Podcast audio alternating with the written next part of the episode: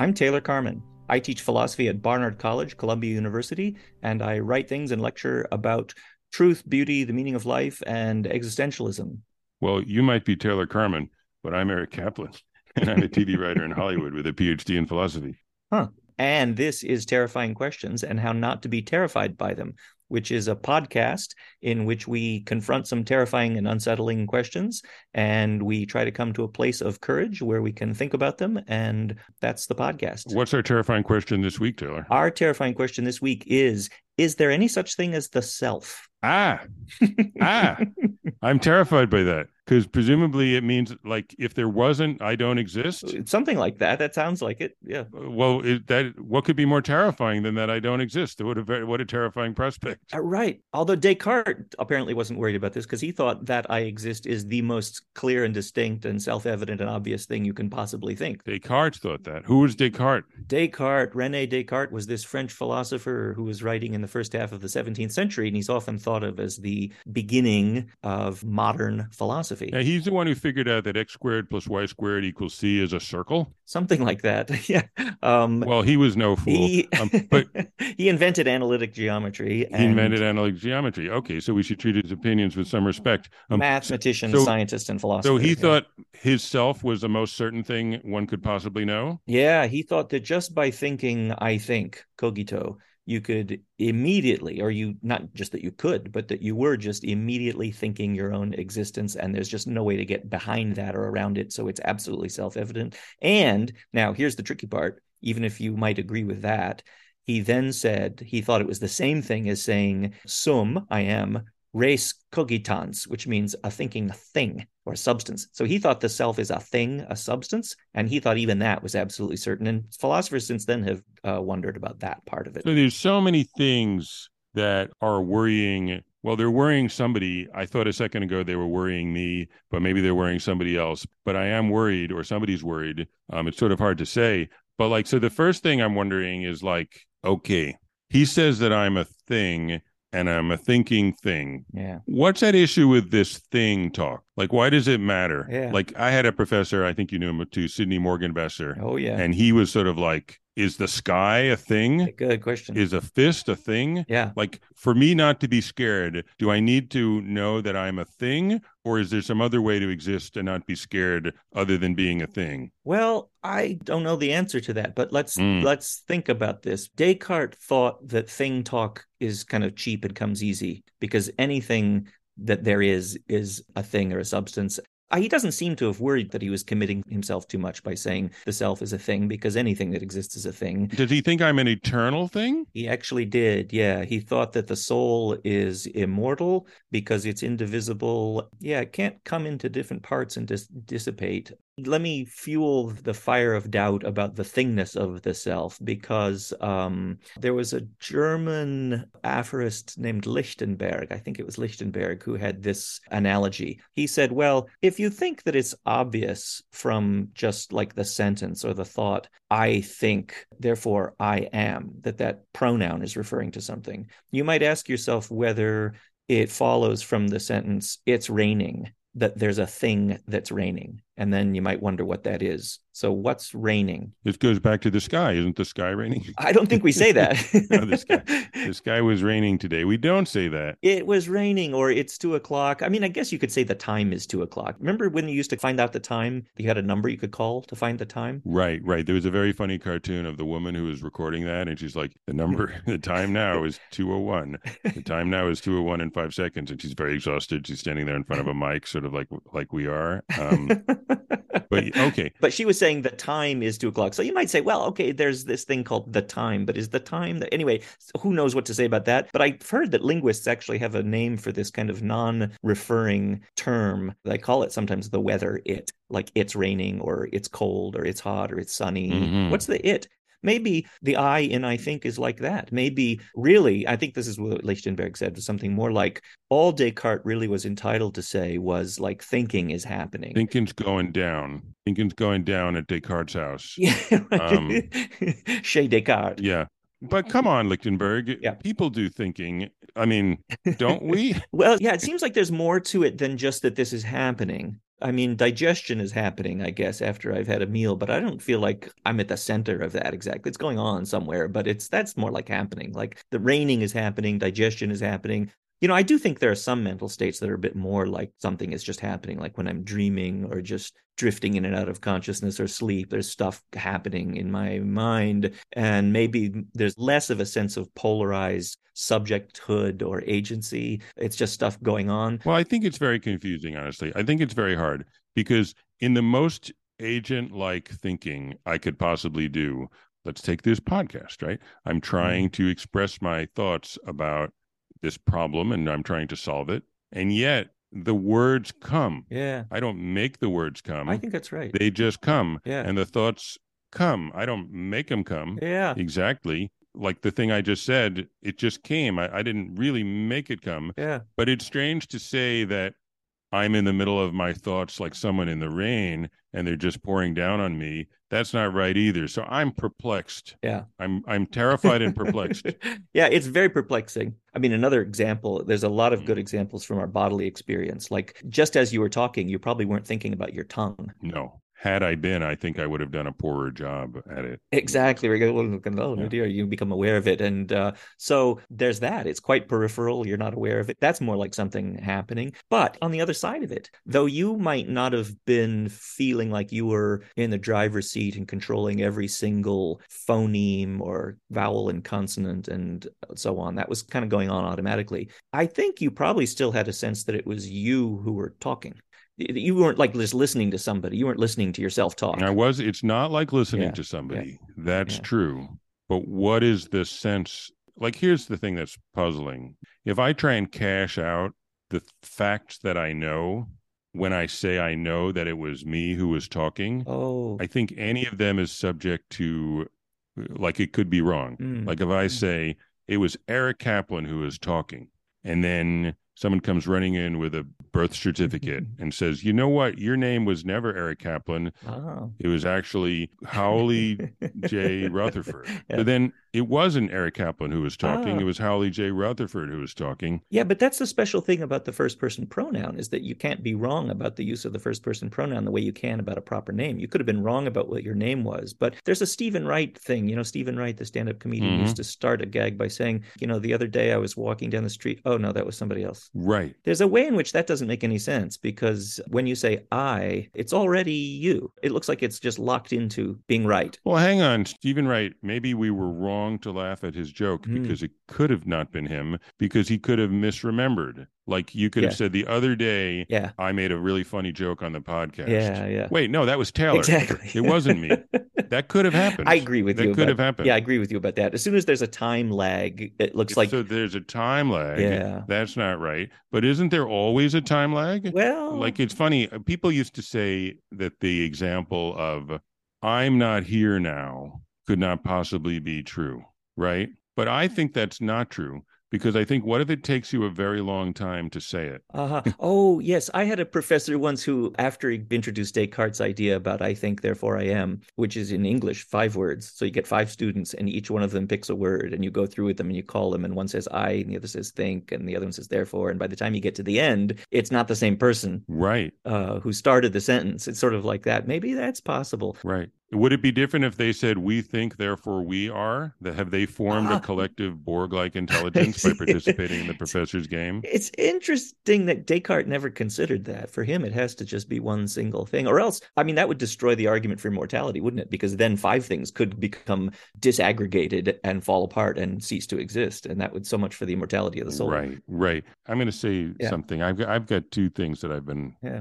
Uh, I've been desperately wanting to say. Good. So I'm going to say the first one, yeah. which is I worry that that being that thinks therefore it is isn't me. Oh, I see. Like if it's an eternal thing about which we know nothing other than that it thinks, I find it hard to build a path from it to me, Eric, who's sitting here and has a body and has hopes, dreams, yeah. fears, and aspirations. Yeah. yeah. Um, let me go back to the other side on, in favor of the self view, though, too, because okay. I think if okay. if we put aside memory skepticism. Like, because I think Mhm. I've had that feeling too. Like, oh, I had this great idea years ago, and somebody would say, you know, that wasn't your idea, that was my idea, and I think, oh, maybe that's right. I, I'd sort of Yeah, sometimes it works out in the other way, which is delightful. But sure. exactly. yeah. Oh, that's right. But ask yourself if you could imagine this that all the time now that we've been speaking, you've been supposing that you were carrying on part of the conversation and I was carrying on the other part of it. But could it be that as you're talking, or for me, as I'm talking now, it could really be you talking and you're doing both parts and I'm just listening to the whole thing? I think there's something impossible about that. Hmm.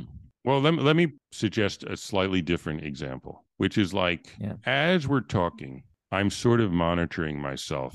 And I sometimes think, ah, man, I didn't say that as clearly as I wish I would have. I kind of fumbled that thing. I interrupted Taylor by asking the question about Descartes, and he was saying something interesting. I should have let, just let him go.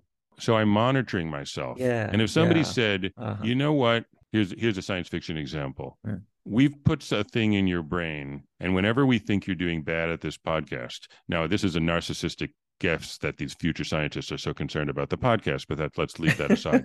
whenever we think Yeah. you're doing bad at the podcast, podcast, we press a button Mhm. which causes you to have this thought that it's not good enough. Uh-huh. Mhm. That's conceivable. And in fact, if you if someone were to say to me, Yeah. whenever that's happening, what it really is is not you, it's the internalized critical voice of your mother. Mhm. Not only do I think that might be true, I think it is true. yeah. Well, I think another thing Descartes didn't really anticipate or entertain is the idea that the self is complex, because he thought the self was simple. Again, simple meaning no parts, it can't dissolve, and therefore it's eternal. But he seems to have thought it really just is one simple thing, and that's why it's also not a physical thing, because all physical things he thought were divisible. But let me take now, we'll, we're switching. Let me take the Descartes position. Yeah. Even in the case of the person who's dealing with the yeah, internalized critical voice, Yeah. whether it be from science fiction scientists or from his mother. He's dealing with that internal critical voice. Yep. So it seems like I have to say, I, yeah, a unique, unitary thing, are dealing with these things in my mind that are vexing me exactly. or conceivably helping me. So somehow, whenever we talk about it, even when we bring up these multiple self scenarios,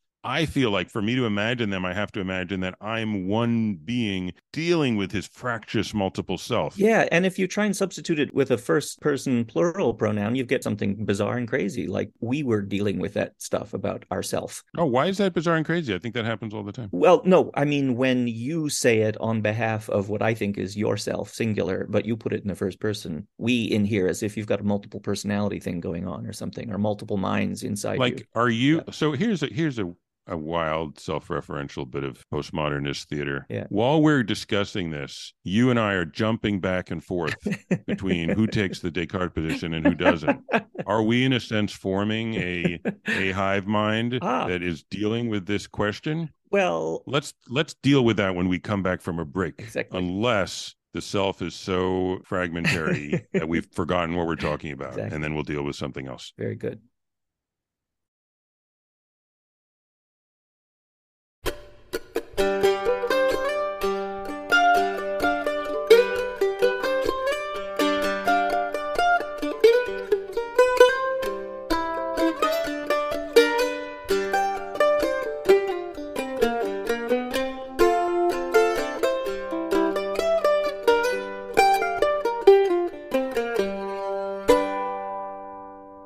Okay, we're back from our break.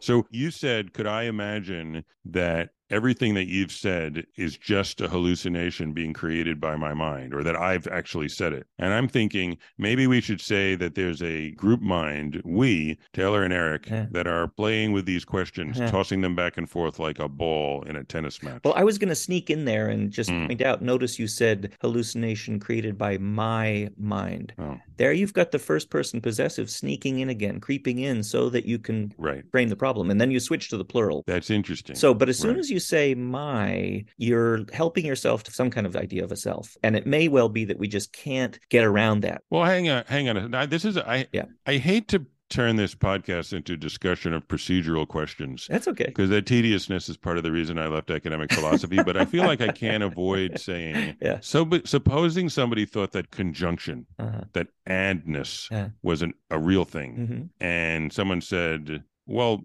no, it's not." I mean, I understand you think that, and I understand why you do think that. And they're like, aha, you just used the word and.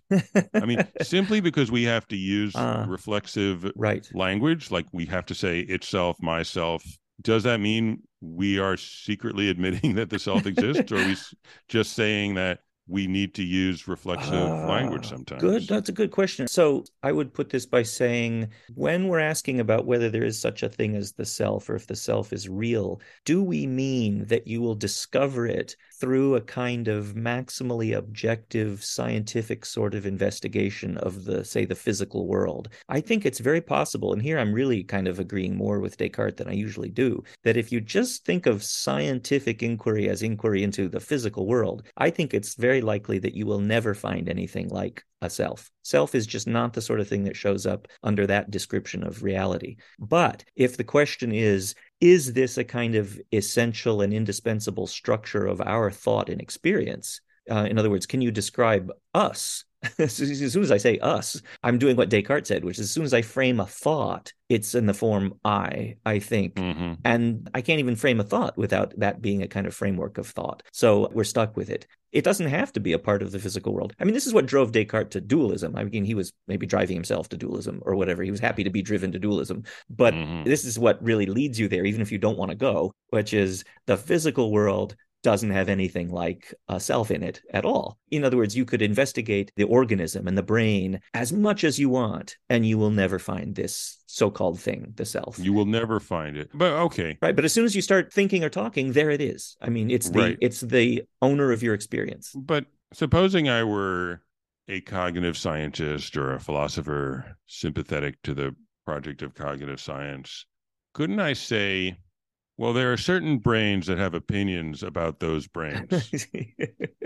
and yeah. that's one of the things in the universe. Uh-huh. And there's other brains that don't have opinions about those brains. And then there are things like rocks that don't have opinions yeah. at all. Yeah.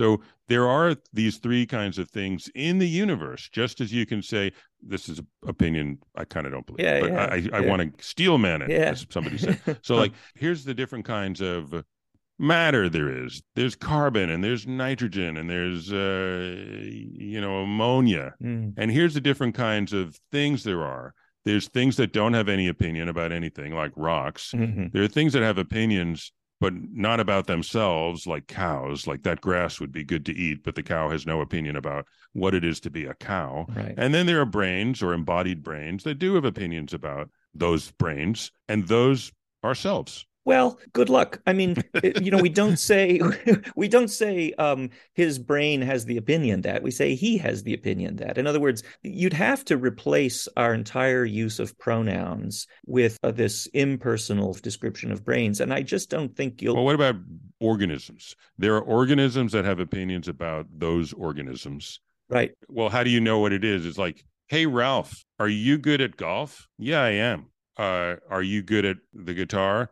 Not so much. So that's Ralph. Yeah. So he's one of these organisms that has opinions about itself. Well, I don't want to use the word itself. Ralph has an yeah. opinion about an organism that is identical. Right. Yeah. Right. and, yeah. And and his dog doesn't do that and they're both features of the physical world. They're walking around eating, you know, dog food and human food, as the case may be. No. So now we're getting close to the problem, what philosophers call the problem of indexicals. Oh my god! And I'll just quickly. We don't want to maybe go down this road too far, but one very famous indexical, I think John Perry calls it the essential indexical, mm. is I. There's an important difference between saying the philosophy professor was the one who robbed the bank, and I might go around thinking that. I think that the philosophy it was the philosophy professor, like you know Colonel Mustard in the mm-hmm, hallway mm-hmm. with the candlestick or whatever, and then I might learn something something new, which is, oh my God, it was me. I did that and I'd forgotten. And now when I think I robbed the bank, I'm thinking something very different from thinking the philosophy professor robbed the bank because now I know it was me. If you take the God's eye point of view of the physical world with all these facts about organisms that have this opinion and that opinion, just like you were describing it, mm-hmm. I would be learning something new when I found that one of those was me. I'm one of those. I'm that one. If you look at a class photo and you can look at all these funny looking kids, and then suddenly it dawns on you that that one is what's me. the thing you're learning? Uh, what's that it was learning?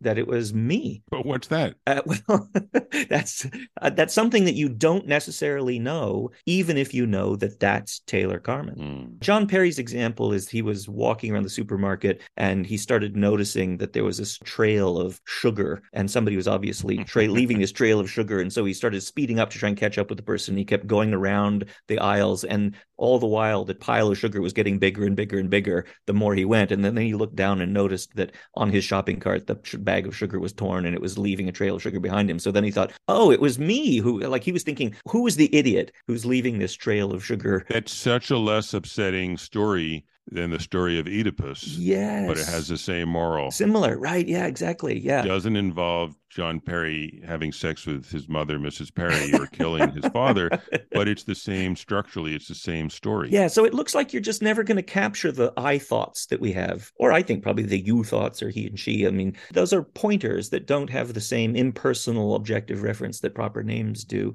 Wittgenstein has another uh, interesting example when he talks about the difference between I'm in pain and he's in pain. What is it? The difference is that if I say he's in pain, you can ask me, How do you know? And I can say, Well, he's holding his hand to his cheek and he's moaning and he's complaining. And mm. if I say, I'm in pain, and you say, How do you know? It's at best a very weird question, right? Because I don't know that on the basis of observation. I don't look at myself and notice that I'm in pain. In fact, Wittgenstein is tempted to say that when I say I'm in pain, that's just a grammatically structured way of saying ouch and maybe I'm not expressing anything that I can be said to know, let alone have justification mm. for. So I think that's one reason to think we're never going to reduce self talk to objective descriptions. Well, hang on a second. But let's say um, I feel like coming up with the counterexample against Wittgenstein, although props to him, he was very smart. But like, okay, I'm a writer and I'm on, on strike right now. Mm-hmm. And someone could say, like, why are you acting so weird, Eric? You seem not to have as much pep. And then you're like, wandering the streets of LA and why are you acting like that? And I'm like, huh, that's a good question. Why am I acting like that? Uh-huh. Yeah. I guess I'm in pain. Yeah. I guess I miss my job. Yeah. I guess I'm in pain. Yeah. Um, that seems more complicated than ouch. Yeah, and that, this is what a lot of people have complained about. It looks like I can also say, um, I didn't go to the party, or I'm not going to the party because I'm in pain, and it doesn't make any sense to say I'm not going to the party because ouch. No, it doesn't. You can't substitute that. So why did Wittgenstein make that mistake? well, I'm not sure it was a mistake. I mean, oh, okay. I think his main purpose was to show you that I am in pain and he is in pain. Look on the surface like the very same kind of proposition, but the underlying actual, call it the pragmatic structure, may be very different. Mm-hmm. Here's what I feel like enunciating. I don't know if it's going to turn out to be right, but at least I feel like saying it, which is that expressions of pain are intersubjective. They're neither objective nor purely subjective. Mm-hmm. I mean, when do we start expressing pain? When we're babies. It's part of a system which gets our primary caregivers yeah. to take care of us when we're crying. Yeah. And as beings that are part of that system, someone who could just cry and say, I'm in pain, but didn't know that pain was something that he could have, would be a very emotionally stunted, barely human person. Yeah. That pain language is part of what weaves us together into a group you know, uh, we're like ants or wolves or something. We're we're yeah. social organisms. I think so too. And yeah. one of what I'm in pain does is it's a signal within that social organism. And I can say it, or I can say it about him, or he can say it about me. And if we couldn't do all those things, we wouldn't be human, or we wouldn't be the kind of beings that we are. What do you think of that? I think that's right. But the amount of stuff we have in common with other animals, including other apes, is falling short of this thing that our question is about because mm-hmm. our question is about the the self so okay. which is a little weird. Some people have pointed out that the self is a weird construction. I think it's like the and yeah right. It may just be like eric and taylor are having a conversation. The and was present. Well no it wasn't. Yeah what about the and? Eric and taylor that's not english to say the and. Yeah that's yeah. three of us. Yeah Right. So, in other words, self probably originates in reflexive pronouns like myself, itself, yourself, ourselves. So, do you think the self is just a linguistic mistake, like saying the and? No, I don't. No. Okay. Nietzsche says something like this. Nietzsche sometimes, like Lichtenberg, seems to think that you're making a mistake as soon as you think there's anything like the self. And there's sometimes, maybe because they're taking the word thing very literally, mm-hmm. but they're both relying, I think, on David Hume, who has the most famous formulation of this idea. He thought that we really aren't anything like a self. We're what people sometimes call a bundle of ideas. In other words, there really just is mental activity happening and it's bundled together. And that's what I call myself. But Hume says famously, I never catch myself at any time without a perception. That's to say, there's never like the perceptions and then the me having them, which is what Descartes thought it was that is just alone, bare, and never can observe anything but the perception. He says, When I look into my mind, all I see is the ideas and the mental activity, like the dream or the memory or the anxiety or the whatever. That's all you find when you look into your so called self. And he thought, it's like a swarm of mosquitoes. Is there a swarm of mosquitoes? Well, what is a swarm of mosquitoes? It's just the mosquitoes, right? Mm-hmm. So he thought that there really isn't any additional thing over and beyond the ideas or the experiences, and you should just rest content with that. Now, like one issue, and he probably has an answer to this one, is like, well, that this act of trying to catch. Yeah. You don't find that either, but it's implicit in his setup that there's an act of trying to catch right? Yeah. So what he would want to say when he was defending this view, because he did sort of retract it, I think, mm-hmm. or somebody retracted it. yeah. Well, uh, it got retracted. it got retracted. Yeah. Sure. Is that well? The catching oneself was just more mental activity that was right. happening. In other words, it's like what our contemporary brain scientist or neuroscientist reductionist would want to say is look, more stuff is happening in the brain, which is when David Hume is trying to catch himself without a perception, that's neurons firing and stuff going on in the brain. And that's all there is to it. And don't think that there's any additional thing called the self in addition to all these synapses firing, because that's just what uh, what what there is when we talk about a self. But the self is a kind of fiction; it doesn't really exist. Mm-hmm. Um, and what do you think of that? Because I bet half of our listeners are like, "Yes, that's correct."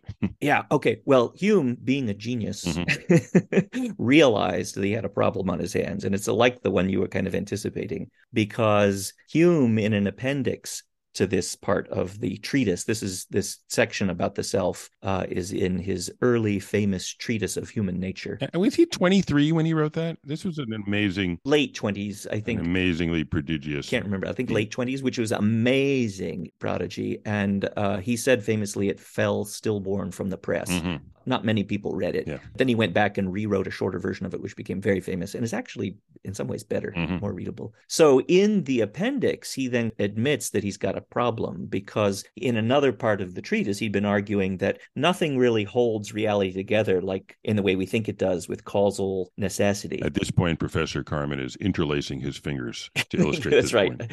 Imagine me intertwining yes. my fingers. Yes. This is not how reality is. There's just one thing happening and another thing mm-hmm. happening, and there's no causal necessity bundling it all together. So then he thought, uh oh, well, if my mind is a bundle of ideas, what's bundling it to make it mine? Mm. See, because when I say I am just a bundle of my ideas, even if I think, okay, don't take seriously the word I when I said I am just, because, you know, there is no I. But if I want to say it, the self, is just the bundle of my ideas. Where do I get the my? Where do I get the possession? In other words, it's my ideas and not yours. Right. The self is not all of Taylor Carman's ideas bundled together with Eric Kaplan's ideas. It's my ideas. Let, let me just slow this down. Like somebody says, like, let's say me, Eric says, there are two apples over there. I'm going to eat one apple, and therefore there will be one apple over there.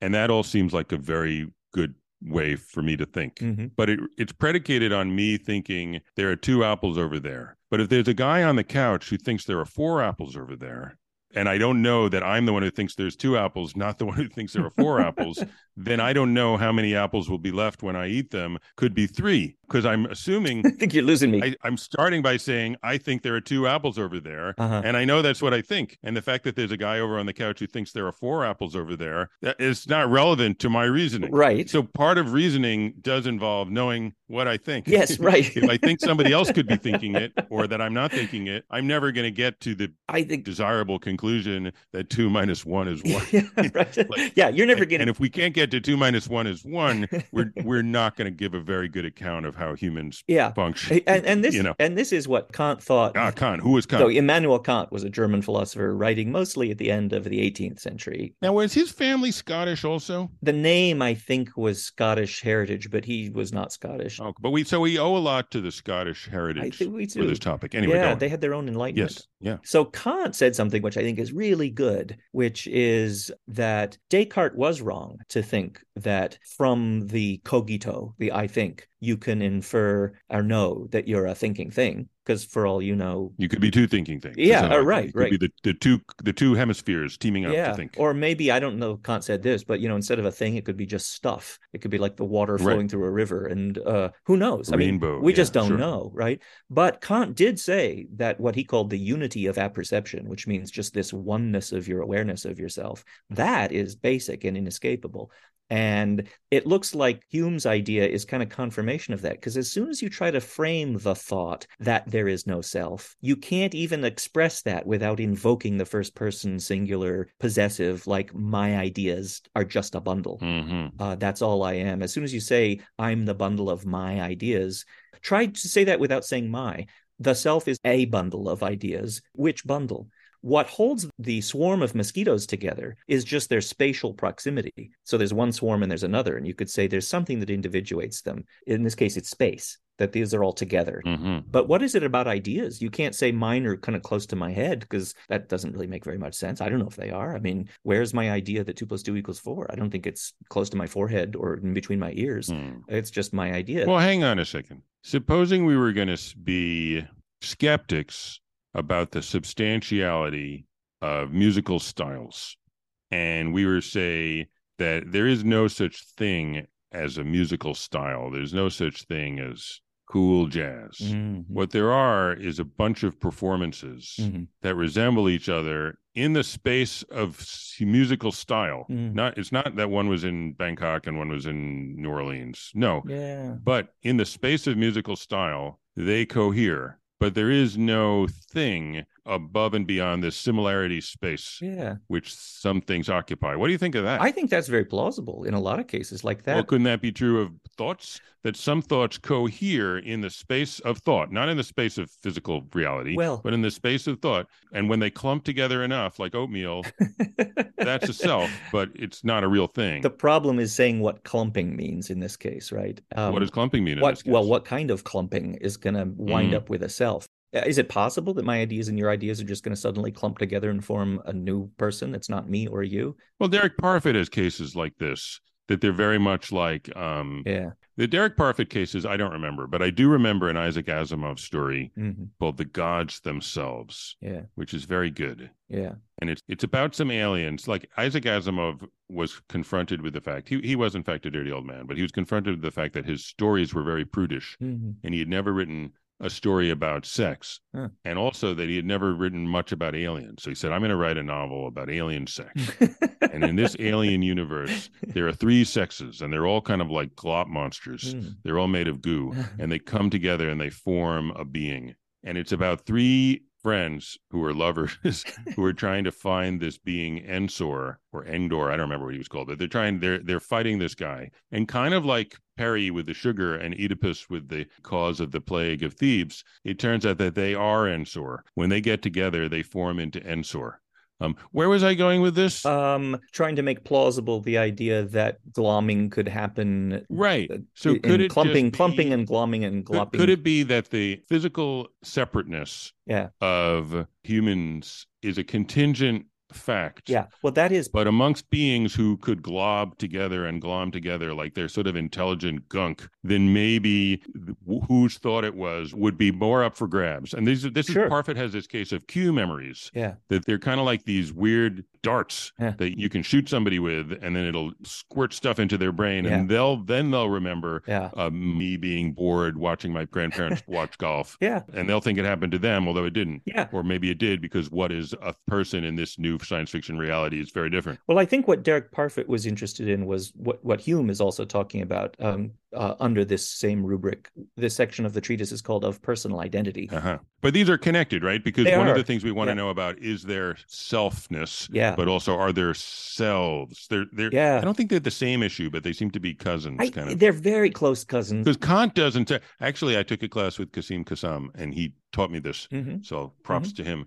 He was criticizing somebody. I think I think it might have been Patricia Uh-huh. Churchland, but he was saying like the unity of apperception is not Yeah. a solution to the problem of personal identity. I think that's right. it's a solution to could there be selfedness at all? Yeah. Not are Eric and Taylor one self or two, right? Yeah, exactly right. I think um, it's really that Kantian problem that Hume is thinking about, Mhm. but I think he sees them connected to this other problem. I think they are two different problems, but very closely related. Okay, interesting. The personal identity problem is usually framed as what makes me the same person across time. okay. Um, and Parfit has a very skeptical, kind of Humean view about that, which is there is no such thing. Okay. Let's not talk about personal identity across time then. Let's talk about what makes a pain in my toe, a thought that there are two apples, and a thought that I'd like to eat one apple. What makes them belong to the same self, if anything? This is why this is such a deep question, is that it's hard to know, and I think we just don't have anything more basic to say Mm-hmm. than that they are your thoughts. Mm-hmm. In other words, as soon as we invoke that possessive pronoun, that's rock bottom. And there's nothing more basic than that than you can say that's going to shed any light on that. Because you've already, in posing the question, said, when I have those three thoughts, what is that? And I want to just say that's you having those three thoughts.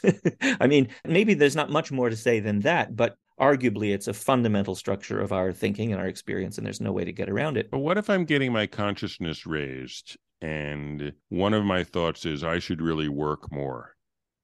And Mhm. then someone says, Eric, Yeah. Is that really your thought, or are you just playing some tape that your society put into your mind when you were a little kid and you were Yeah. too weak and powerless to fight back? I think we should go in this direction. So I think there's a way in which those kinds of thoughts may be a kind of estrangement of yourself from yourself because you're thinking someone else's thoughts or you're thinking thoughts that you've absorbed from your culture. Notice quickly before we leave this rarefied metaphysical issue, though, Mhm, that mhm. your friend is asking you, maybe you are thinking somebody else's thoughts. It's still you doing it, right? It's still your thoughts that belong to somebody else. So there's really, again, no way getting around that little corner of selfhood. But it's very possible that you are failing to be a self in another way, which I think is very important.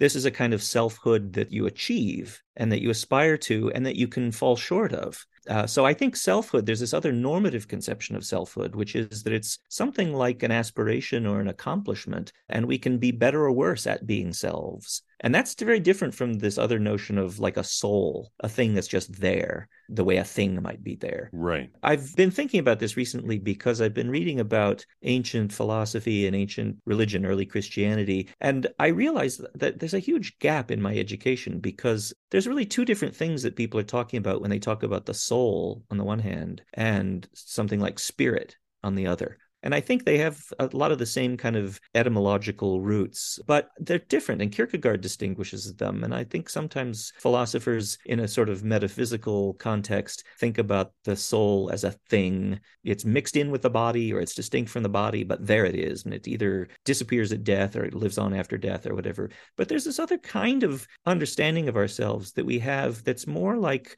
an activity and a kind of aspiration, and it can fail or succeed, and there can be more or less of it. It doesn't have this kind of simplicity and mere presence of a soul. And I think that spiritual conception of selfhood emerges in philosophy with Hegel and with Kierkegaard and Heidegger and this existential tradition. There's a selfhood which you're kind of working on as you live your life. Well, okay. Who's working on it? Yeah, right, exactly.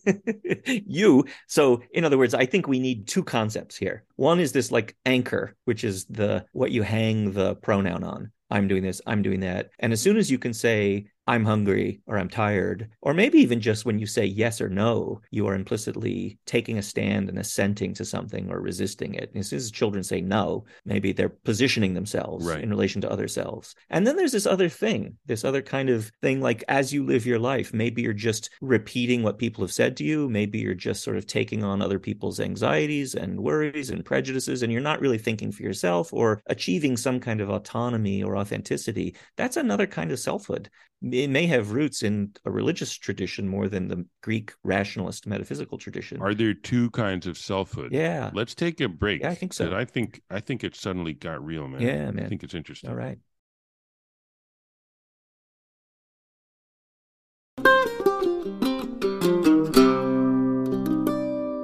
Okay, we're back. So I'm troubled by there being two kinds of selfhood. Mm. I don't think it's just an aesthetic preference that there be one thing rather than two. Mhm. Because I think it's almost like to get from being a baby to being a toddler who says no is also an achievement. Mm. Now, it's very hard to put that into words because the baby is pre verbal and is a very mysterious creature in a lot of ways, you know.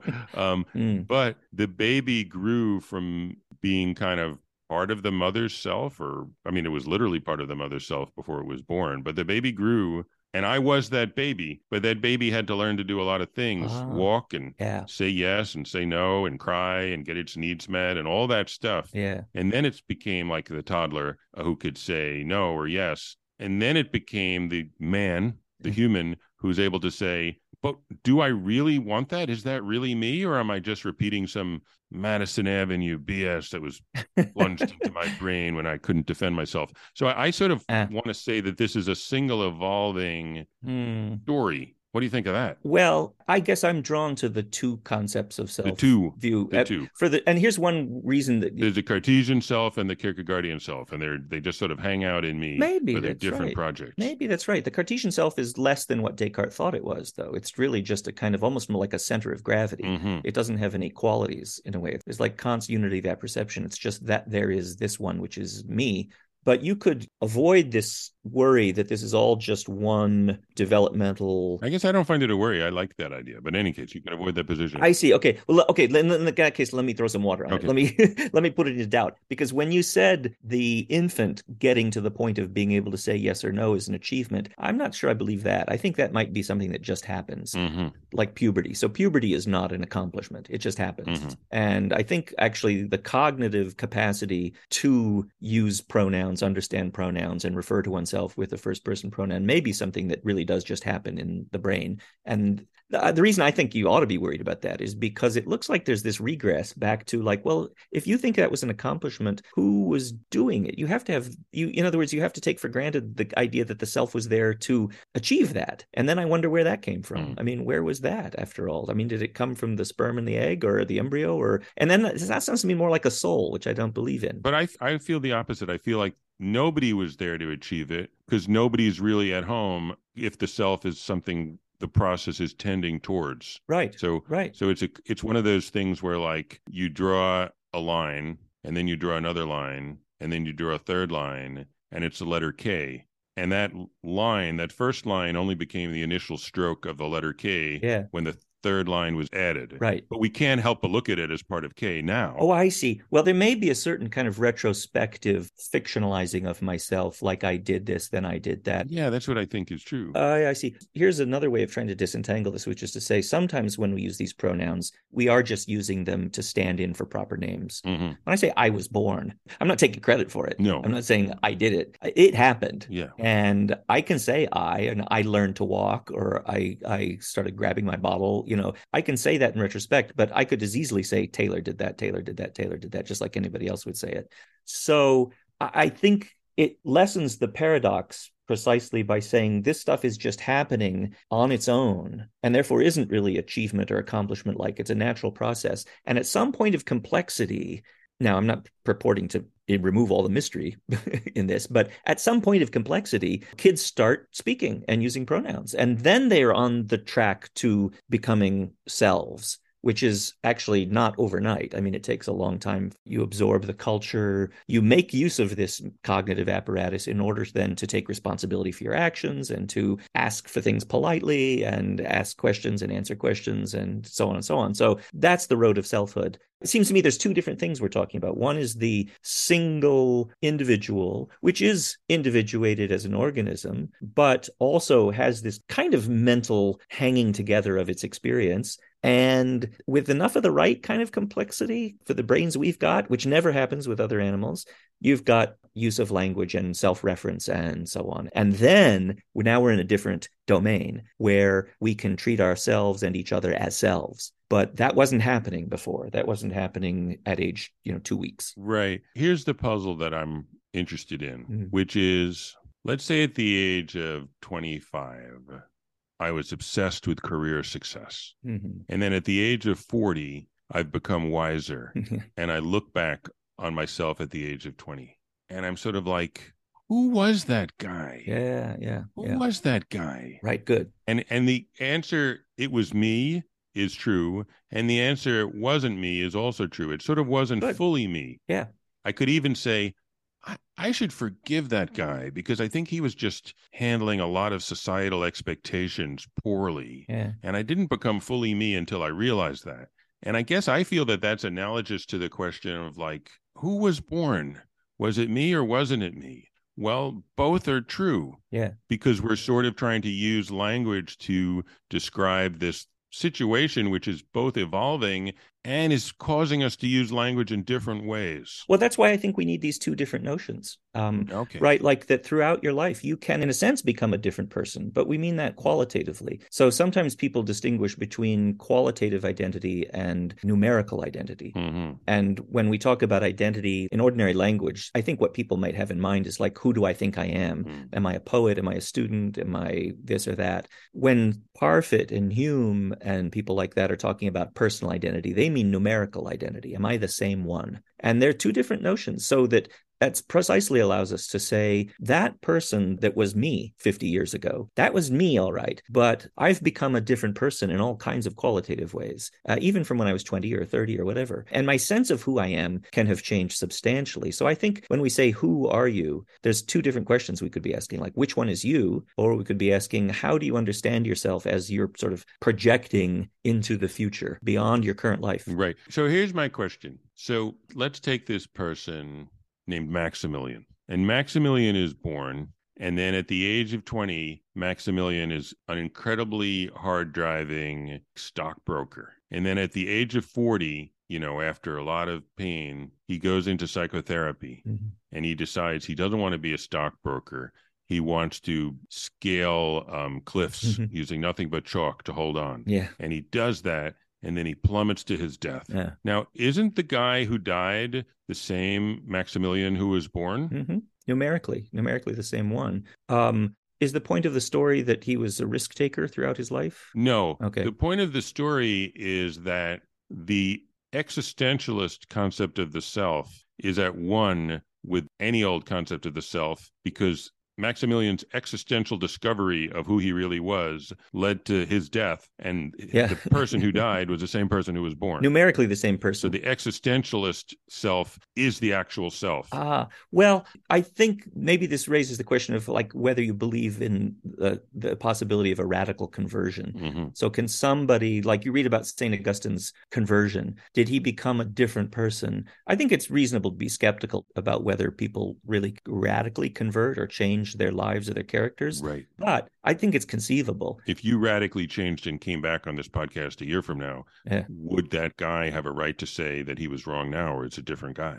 Ah, well, again, I think I could say, yeah, numerically that was me. So maybe that would lead me to take responsibility for what that other person did. But I could also say, but you know what? I'm a new person. I'm a different person. Mm-hmm. So even though, look, if I get fined or blamed or whatever for it, okay, I'll take the rap. But what's really important now, this is a kind of future looking conception of the self. You know, none of that matters to me anymore, mm-hmm. right? I know I did all that stuff. Uh, maybe I've been forgiven. Maybe I've forgiven myself. Mm-hmm. I'm a little skeptical of that idea, but suppose I really feel like I've shed my past and I'm now I've got a new life. Got it. I think it's conceivable, and that's a different kind of self that could be really radically altered and transformed. Okay, wouldn't it be cool if this podcast radically transformed our listeners' lives? Exactly, I think it probably will. No it doubt. Pro- it's yeah. almost certainly, almost certainly, without doubt, it's it has. Yeah. Okay. I think it so, already has. So you're different people yeah. uh, than you were an hour ago, and and welcome, welcome. I think you may need new driver's licenses.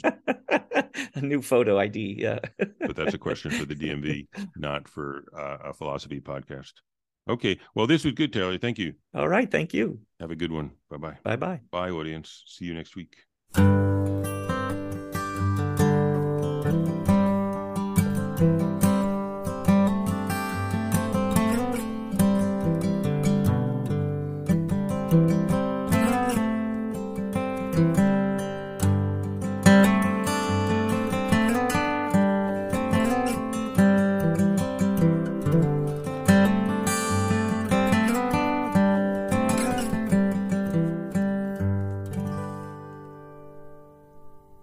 Podcast is created by Eric Kaplan and Taylor Carman, produced by Amanda Aberhart, and edited by me, Taylor Carman. Find us on Facebook, Twitter, and Instagram as Terrifying Questions.